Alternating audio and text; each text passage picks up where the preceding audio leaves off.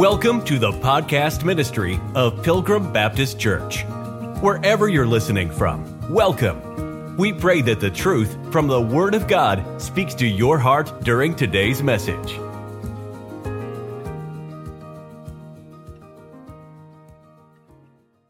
Okay, we spent a good bit of time in Romans 5, and we had proven from the Bible eternal security. If we look at verse number 20 by way of review, moreover, the law entered in Romans 5, verse 20, that the offense might abound. But where sin abounded, grace did much more abound. And we see that it, doesn't matter how much sin, grace is more abundant than all of the sin that's out there. That's why we have a salvation by grace. And so we do believe that a believer is eternally secure. In other words, once saved, always saved. But there's a natural question that comes out of it. Does that mean that belief encourages someone to sin? Does that mean that we have a free license now to go out and sin? Are there people that say we can just use the freedom of the law now because we're free from under the law, right? Now, therefore, there is no condemnation to them who are in Christ Jesus. So, you in Christ, if you are this morning, you're free from the bondage of sin. You're out from under the law. Now, are you going to use that liberty? Are you going to use that freedom to just go out for selfish gain and live for yourself? Should we expect a free pardon doesn't once saved, always saved means that people will just expect a free pardon from God when they die. And by the time they get saved, all the sins they accumulated up, and then when they die, they should just get a free pardon. You can't tell people they're eternally secure. That's what some say. Because all of these consequences would, would come as a result of that. But let's find out what the Bible really teaches now that we have a new life in Christ. First off, verse 21 in Romans 5 that as sin hath reigned unto death, even so might grace reign through righteousness unto eternal life by Jesus Christ our Lord. If you have eternal life, that means there is no possibility at all for you to lose your salvation verse number six, or, or chapter number six, I'm sorry, verse number one. What shall we say then? Shall we continue in sin that grace may abound? In other words, why not just keep sinning? If grace is more abundant, we're going to have so much abundance in grace. Let's just keep sinning because God's grace is going to cover it. Is that, do you really think that that is what God's teaching? But that question comes up, doesn't it? In chapter 6, verse 1. What shall we say then? Everybody asks this question. It's not just believers that say, well, what's going to keep you from sinning?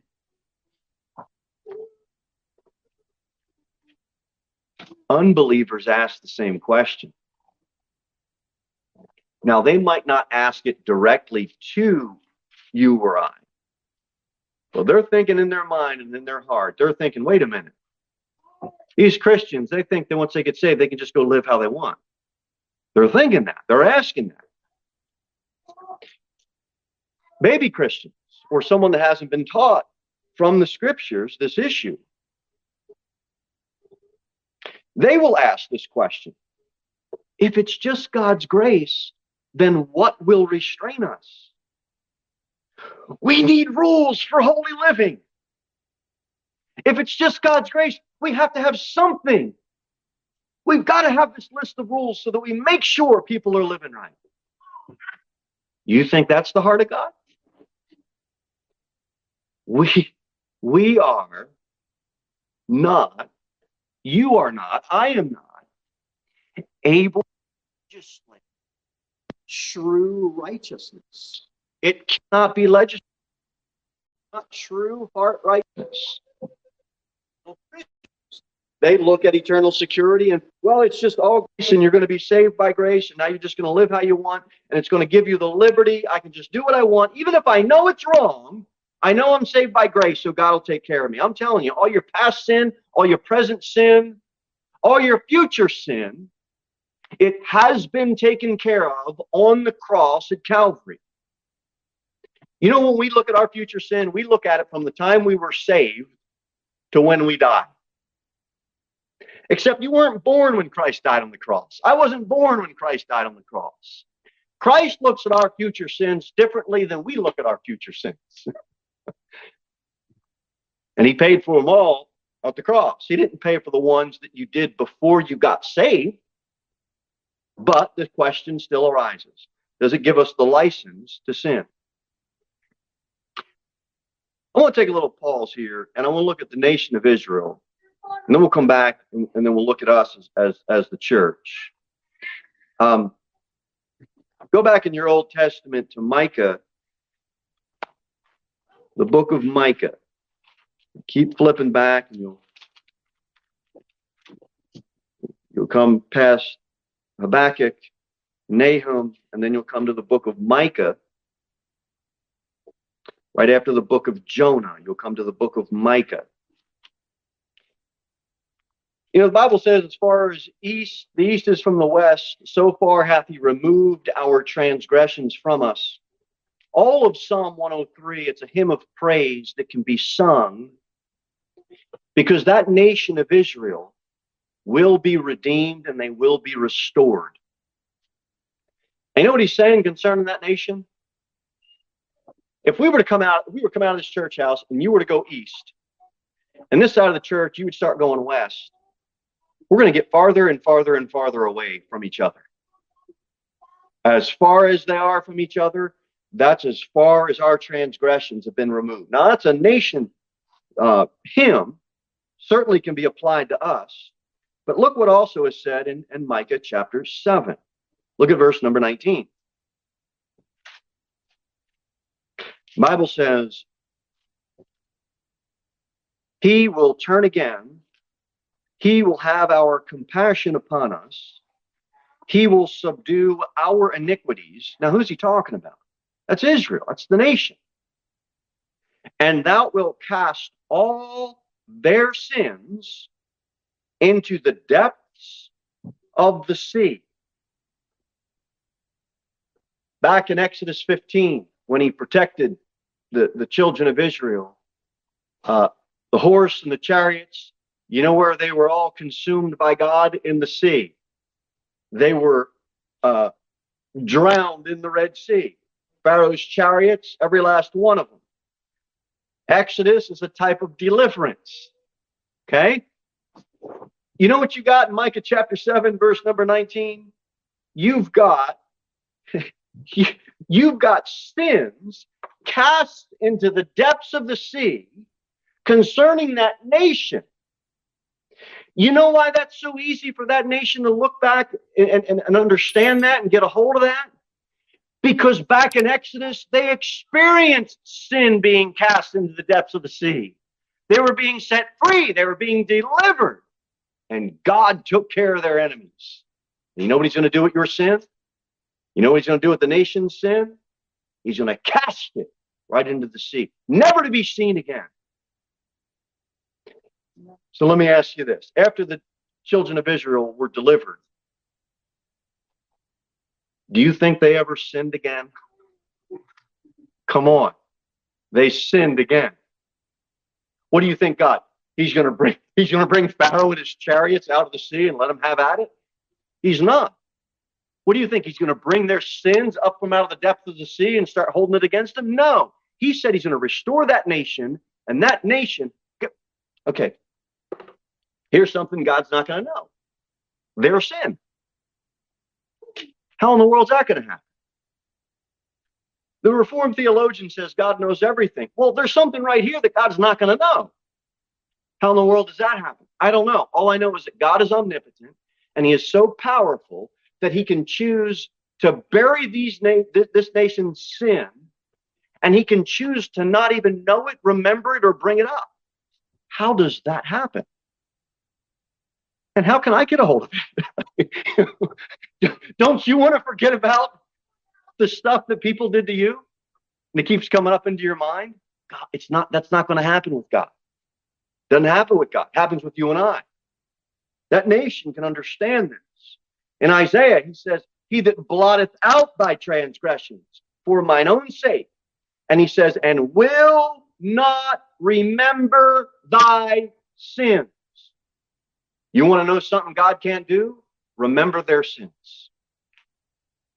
You want to know something God can't do concerning you and I? If you're saved, God is not going to remember your sin.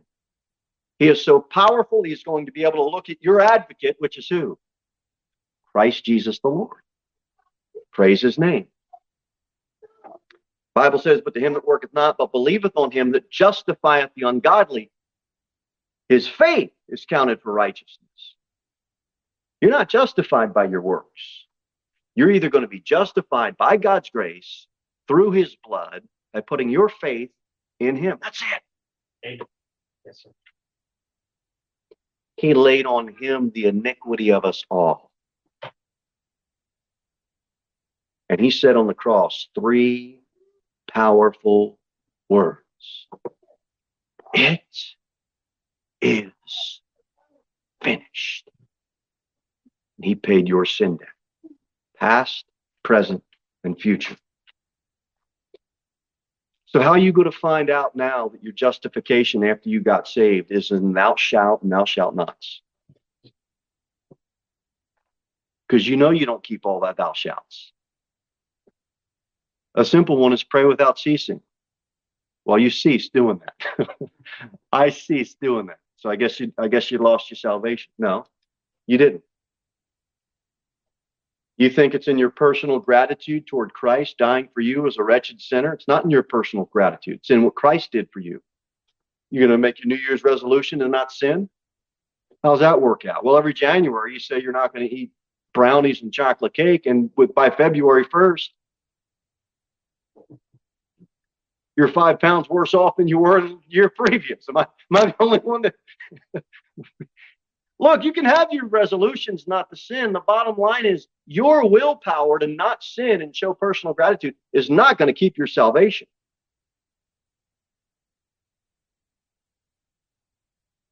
Christ declared you righteous based on his account not on your account and not on my account. And you know what Christ's righteousness produces? Newsflash it isn't sinful living. The righteousness of Christ produces holy living. And then you put on the new man, which after God is created in righteousness and in true holiness. How many of you this morning want to live a righteous life in Christ Jesus? I do. How many of you want to live a holy life in Christ Jesus? I do. That's what the new man, the new creature produces. Go back to Romans 6.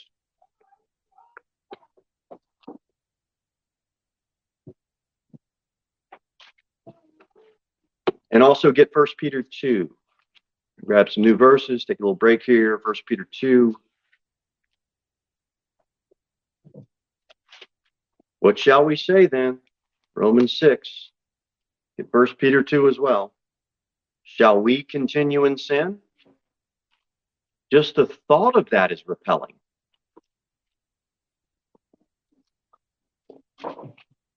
Brother does something wrong to sister, so brother gets punished, and then and then the parent says, Well, don't worry about it. Just keep on going and, and sinning. Don't worry. No parent does that. No, you don't. That's it's it's, it's a ridiculous thought. It's just as ridiculous as the thought that saved Christians who are new creatures would want to go on living a sinful life. It doesn't match. Look at uh, well, okay. So keep your finger in First Peter two and look at the answer given in verse two of Romans six. We got Romans six and First Peter two. We're going to read Romans 6 first. God forbid is the answer. Meaning, no, don't live in sin. How shall we that are dead to sin live any longer therein? You know what you were in time past? You walked according to the course of this world. In Ephesians, you know what you were? You were dead in trespasses and sins. You know what you got in Romans 6, verse 2? You are dead not in sin anymore. You are dead to sin. There's a difference. What does that mean? Your identification changed. When you trusted Christ, when I trusted Christ, our identification changed instantaneously. Look at verse number number 2. We are dead to sin. Look at verse number 3 in the middle. We are baptized into his death at the end of the verse. Look at verse number 4. We are buried with him by baptism into death. Look at verse number 5 in the middle, in the likeness of his death. Look at verse number six, uh, after the comma, that our old man is crucified with him. Look at verse number seven. For he that is dead is freed from sin. Look at verse number eight. Now, if we be dead with Christ, look at verse number 11. Reckon you also yourselves to be dead indeed to sin. Look at verse 13. You're in the middle. You're alive from the dead. Won't you end up if you keep sitting, sinning? You just you, you just continue to be a to be a to be a you, you just expect a free pardon from God. You've you've already been pardoned from God. all of your charges have been dropped.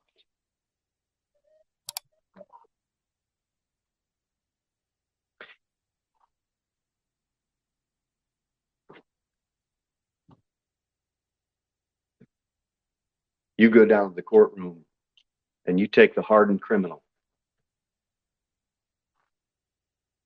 and you just release them into society with no restraints. How do you think that's going to work out? Not good. What's the best thing to do with that hardened criminal? Put him to death.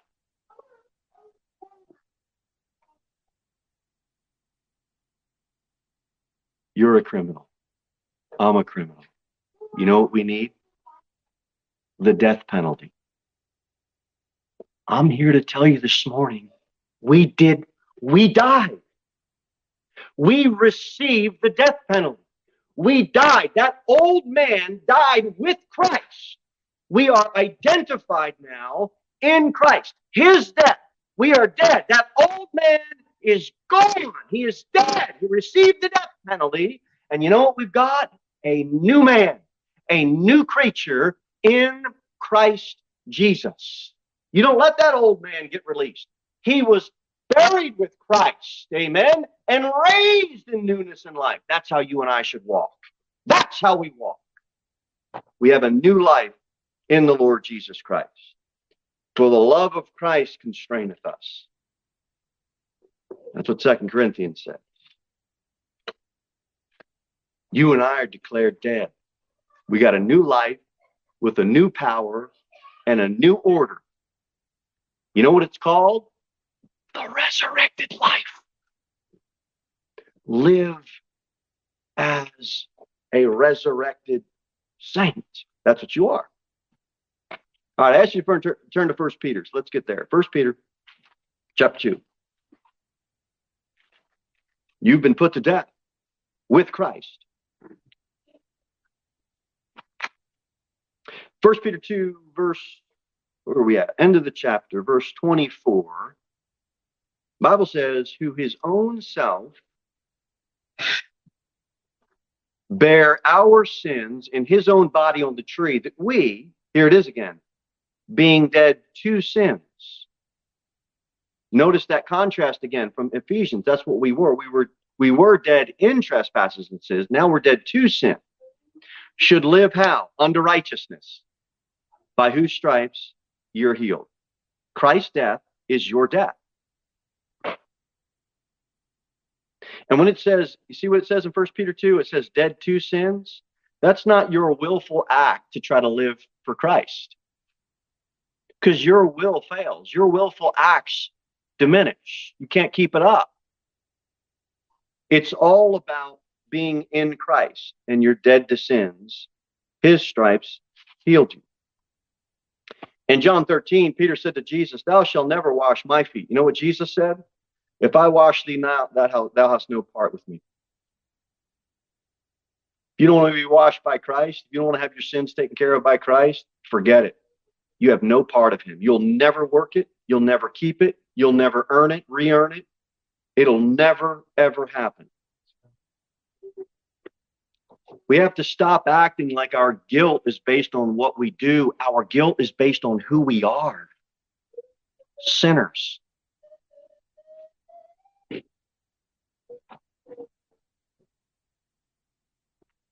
And, and our death in Christ. You know what? You know what sin loses? Go back, go back to go back to Romans 6. Go back to Romans 6.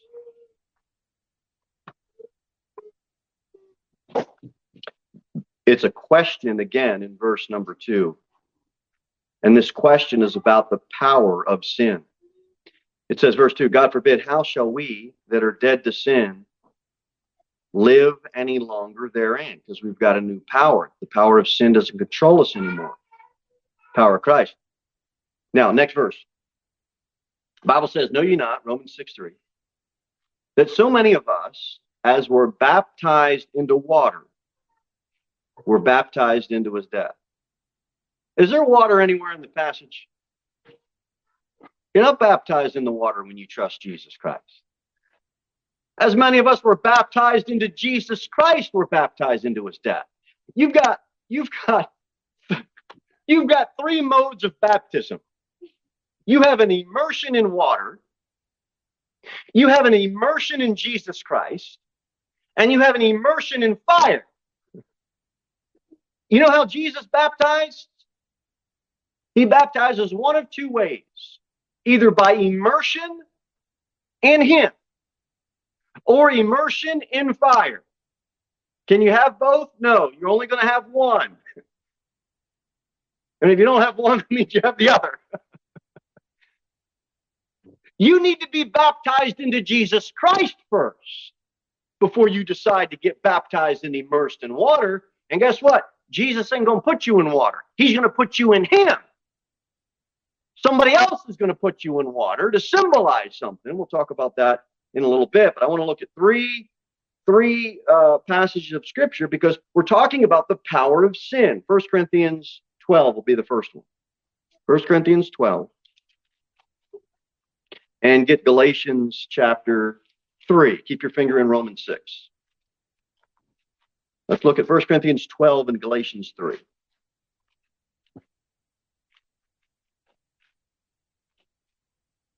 First Corinthians 12, look at verse number 12.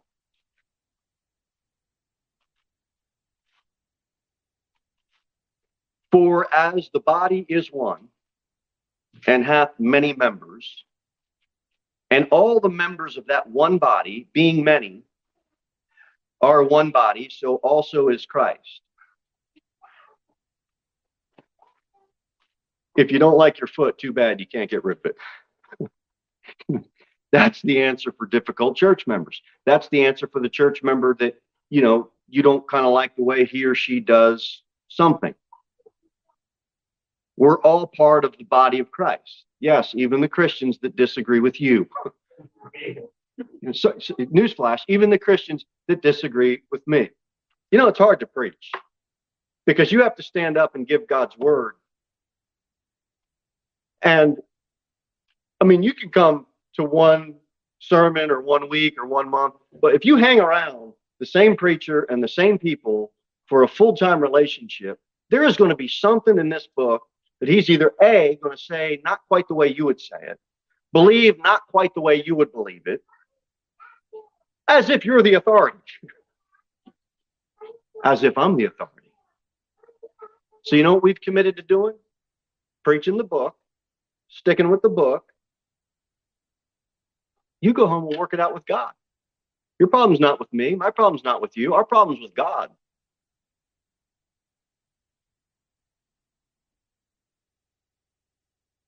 Well, I don't, I don't like the way that brother was witnessing. Well, why don't you go out and do it a better way? Maybe he'll learn from you.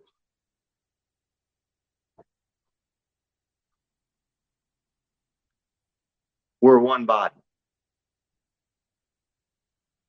Why do we feel compassion towards someone that had their leg blown off in the war?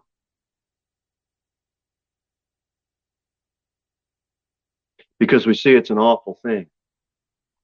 Because we know we need all our members to function properly. I'm telling you, when somebody leaves a good church family that they've been a part of, it's like you just blew somebody's leg off.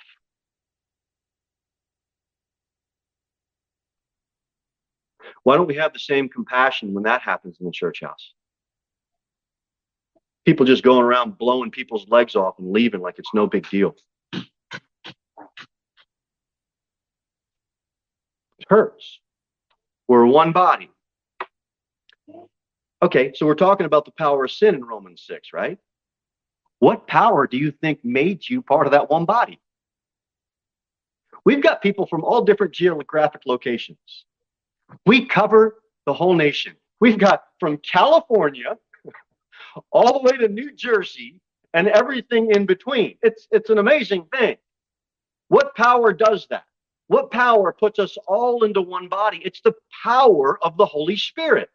It's his power. That's what 1 Corinthians 12 is, is trying to show us. And for by one spirit, here it is, we are all baptized into one body. What power baptized you into that one body? The Holy Spirit's power. Whether we be Jews or Gentiles, whether we be bond or free, and have been all made to drink into one spirit. By what power of that? That's the power of the Holy Spirit. How can a rich man get along with a poor man? Power of the Holy Spirit. How can someone that's got a high social status get along with someone that has a low social status? Whatever that's supposed to mean.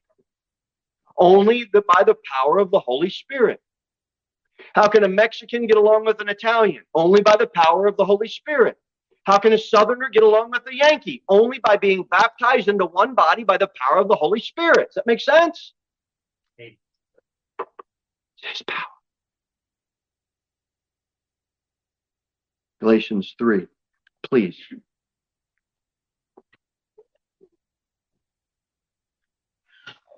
Watch what it says, Galatians 3. 26. Galatians 3:26 For ye are all the children of God by faith in Christ Jesus. For as many of you as have been baptized into Christ have put on Christ. It doesn't say for as many as been baptized into water have put on water. Well, in the Old Testament, they got saved because Noah went through in the ark and then water came and you had both. Yeah, you did have both, except the people that got wet died. The people that stayed dry lived. Water baptism doesn't save you. You need to be immersed in Jesus Christ. And that's what's being taught here in Galatians chapter 3. Baptized into Christ to put on Christ. We see it again. There is neither Jew nor Greek. There is neither bond nor free. There is neither male nor female. And that's not a verse for transgender people. Okay. It means God's not looking at your gender to get you in. Okay. You're all one in Christ. Okay. In Christ. Down here, we're all different. When I grew up, we watched Mr. Rogers. Well, I don't like Mr. Rogers. Well, he's better than what's out today. You know what he know Mr. Rogers taught? A girl grows up to be a mommy. A boy grows up to be a daddy. That's true. That's good truth right there. Some of y'all looking at me like you never heard of Mr. Rogers. Did you watch Mr. Rogers, Brother Charles? Yeah, yeah. That's that's some good shows back then. I couldn't figure out some of the stuff they did with all those puppets, but I wasn't really a puppet guy. But Mr. Rogers was. not a sweater guy either. all this. Romans chapter 6. We get back on course here. What power put Christ on you? Power of the Holy Spirit. Romans chapter 6, verse 3, it says, Know you not that so many of us, as were baptized into Jesus Christ, were baptized unto his death. Criminals put to death. You did receive the, death, the death penalty.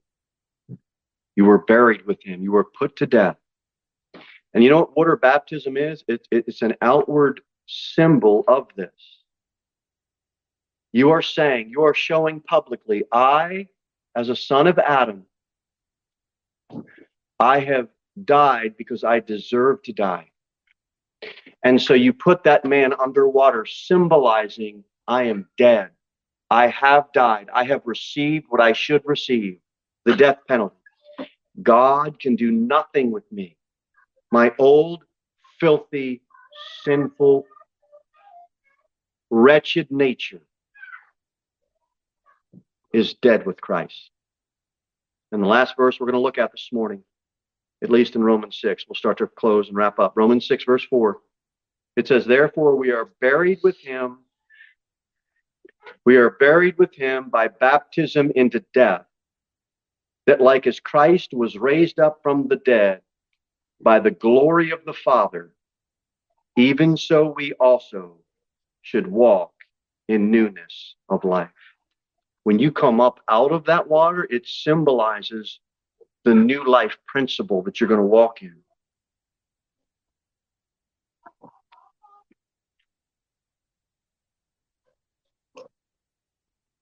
Notice, notice at the end, even so we also should walk. It's God's desire. And it's why he raised us up on Christ's behalf. It's his desire. We now have a new life. And then also, watch what it says in here in the middle of the verse, right in the middle, that like as Christ was raised up from the dead by the glory of the Father.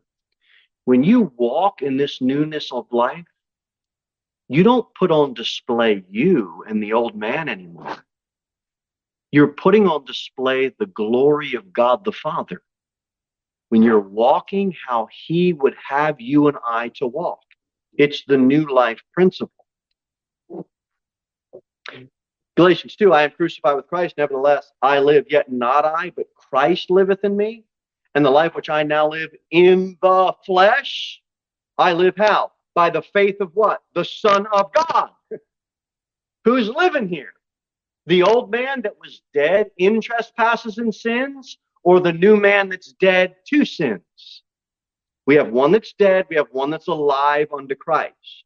And we see that same principle. I know we looked at it early on the negative side, but look at verse number four in Romans 6. We're raised up from the dead. It also says we walk in newness of life. Look at the next verse. It says in at the end, in the likeness of his resurrection. It's all throughout all of Romans 6. Look at verse 6. That we uh, we shall also live with him. Look at verse 8. Uh, verse uh, verse number 6 is we should not serve sin. Verse number 6. Look, verse number 8, we shall also live with him. Verse number 11. It says uh, right after the comma in the middle, but alive unto God through Jesus Christ, our Lord. You got a new life, and you've got to get a hold of that new life principle. All right, last stop, and I promise we're done. Last stop Hebrews. Hebrews 2. Look at verse 14. Hebrews 2, verse 14. For as much then as the children are partakers of flesh and blood, he also himself, that's Jesus Christ, likewise took part of the same, that through death he might destroy him that had the power of death, that is the devil. We're talking about this power of sin, and I want to tie it up here by finishing in, in Hebrews. Christ came down, and you know how he identified with us? In flesh and in blood. He identified with us in his humanity. Now go to Hebrews 10. Hebrews 10, verse 5. Hebrews 10, the fifth verse says, Wherefore, when he cometh into the world, he saith, Sacrifice and offering thou wouldest not, but a body hast thou prepared me. Christ's body died for us. And we see that Hebrews 10, it basically points back and it's the fulfillment of all the Old Testament sacrifices that could never take away sin. Can read all the way down, but we won't. But we'll get to verse 10. Look, look, watch what it says. Last verse we're going to read in Hebrews. Verse 10 By the which will we are sanctified through the offering of the body of Jesus Christ once for all. Does that get any clearer? One time death for all. But his body, when it died on the cross, he came down, he identified flesh and blood, blood, his body. He died. But not only did he secure our salvation, what else was secured according to chapter 1010? Our sanctification. Is that what it says? Hebrews 10:10. By the which will we are sanctified, we are set apart, sanctified through the offering of the body. So why am I reading that? Why am I saying that? In his birth, he came down and identified with us, flesh and blood. In his death, it's a complete flip, it's a complete opposite. In his death, we get to identify with him. Now, praise God for that. We are identified. It's a privilege, it's a glorious blessing that we can now. He came identified with us, but we identify with him because we are dead in him. And you know what happened? We were raised, and now we have this new life principle. He came to die, he intended to die, he was judged as a sinner, yet he knew no sin. When we identify him with him and his death, we get to take his position. And you know we are judged dead as? We are ju- judged dead to sin. And you know what we are alive to? God. We got to get hold of this new life principle that chapter six is opening up. We've received the death penalty. The old man's dead. Now let's live alive unto God for his glory. Thank you for listening to the podcast ministry of Pilgrim Baptist Church. We look forward to seeing you in the next episode. In the meantime, you can sign up for our email newsletter at www.pilgrimbaptist.church.